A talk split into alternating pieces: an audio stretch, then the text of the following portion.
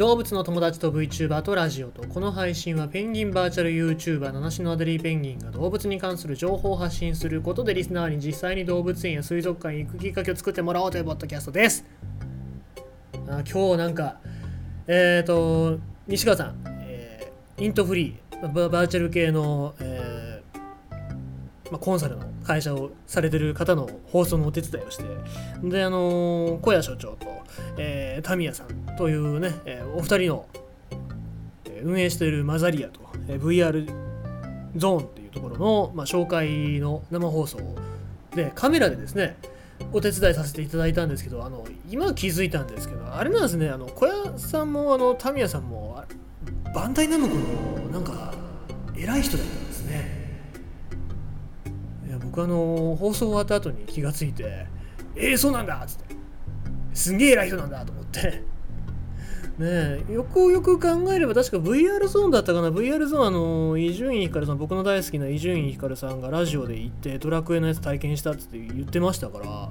うわそんな施設の方のね撮影したんだって思ってちょっとブルってましたけども。まあすげえあの小屋所長さん小屋さんに関しましてはあの強靭です。はい。あの漢字の変換の仕方は皆様にお任せいたしますけども。はい、えー、すごかったですね。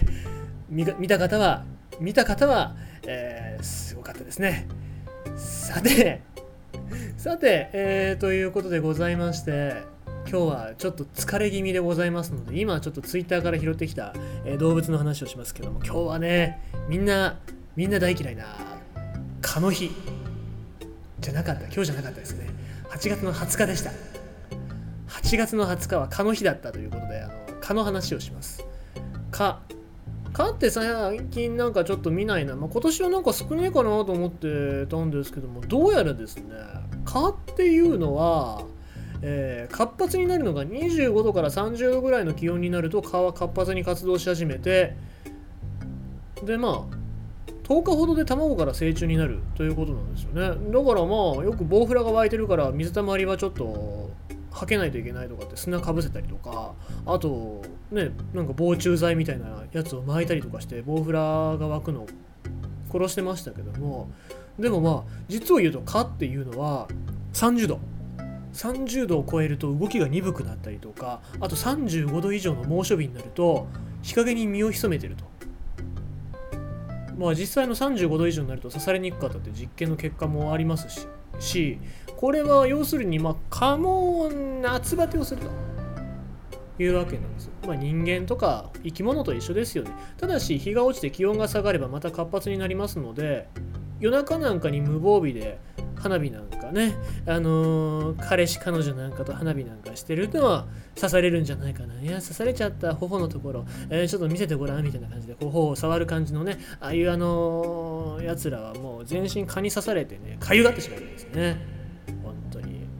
無比なんか売ってやんねえよ。もう買い占めてやろうはい。えー、ということでございまして、まあ、蚊に関しましては、メスですね。メスが血を吸うというふうに言われておりま、あ最近でもなんか蚊は見ないかな。今日、今日、久しぶりに1匹蚊殺したかな。あ、昨日かな。昨日久しぶりに1匹蚊殺したっていう、そんな感じだったんですけども、でも、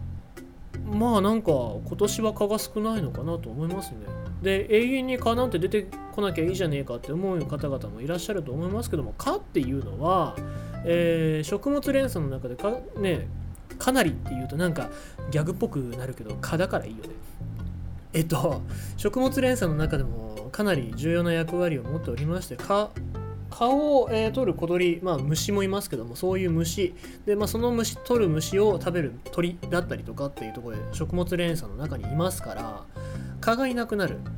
いろいろな面倒くさい病原菌なんかも運んでくる。蚊ですけども蚊がいなくなるっていうことは、まあ、すなわち人間の生態にも大きく影響を及ぼすっていうことですね。だから、まあ、マラリアなんかも介する蚊でございますけども全滅絶滅させてしまうのは違うことだと思いますね。今はちょっと遺伝子を組み換えてメスの顔をオスにしてしまおうとかっていろいろなんかそういう、えー、取り組みをやられてるみたいですけどもちょっとそれは僕違うんじゃないかなっていう感じはしてますね。だからまあどうやって蚊と付き合っていくかまあなので日本はま蚊取り線香だったり蚊帳だったりいろいろなそういう文明の利器だったりね人々の知恵を使って蚊と共存をしていったわけですからそういうものをねどんどんどんどんと世界に広げていくべきなんじゃないかなと僕はその蚊に対しての人間の像を見ながら、えー、思っておりますね。ということでございまして今日は蚊の日ということでございましたで、えっとまあ、体力が少ないので今日はちょっと手短にやりますけども明日もね多分帰ってくるのが、えー、遅くなりますので、明日また野球しに行きますので野球の日なので、えー、帰って帰るのが遅くなっちゃいますから。なのではい、えー、明日は収録今日中にまたもう一個収録して、えー、お出ししたいと思いますのでまたよろしくお願いします。